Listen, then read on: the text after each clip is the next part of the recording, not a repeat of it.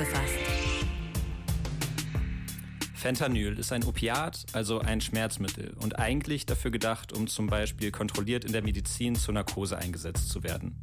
Anders als vergleichbare Schmerzmittel wie Codein oder Heroin wird Fentanyl komplett synthetisch hergestellt, also ohne natürliche Substanzen wie Mohn. Dadurch ist es auch um ein Vielfaches stärker in der Schmerzlinderung und kann schneller abhängig machen. Vor allem in Nordamerika lässt sich momentan ein Trend erkennen, der aufzeigt, dass Fentanyl das neue Heroin ist. Und auch in Europa und Deutschland scheint sich Fentanyl immer stärker zu etablieren.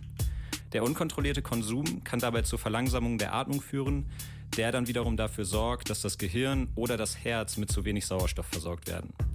Die Substanzen, die zur Herstellung benötigt werden, haben dabei häufig ihren Ursprung in China. Dort ist der Verkauf nämlich erst seit Anfang 2019 verboten. Mittlerweile dominieren unter anderem mexikanische Drogenkartelle den Markt. Aber auch die amerikanische Pharmaindustrie hat ihren Anteil am Problem mit Fentanyl. Im Vergleich zu Deutschland ist es nämlich sehr einfach, an verschreibungspflichtige Medikamente zu kommen, die das Opiat enthalten. Die prekäre Lage sorgt hierbei einfach dafür, dass das Opiat auch in der öffentlichen Wahrnehmung immer präsenter wird. Zum einen, weil die Nachrichtenlage sich darum dreht, zum anderen, weil die Droge auch in den Texten von verschiedenen MusikerInnen auftaucht. Dementsprechend ist es umso wichtiger, sich der Gefahr bewusst zu sein. www.kölncampus.com www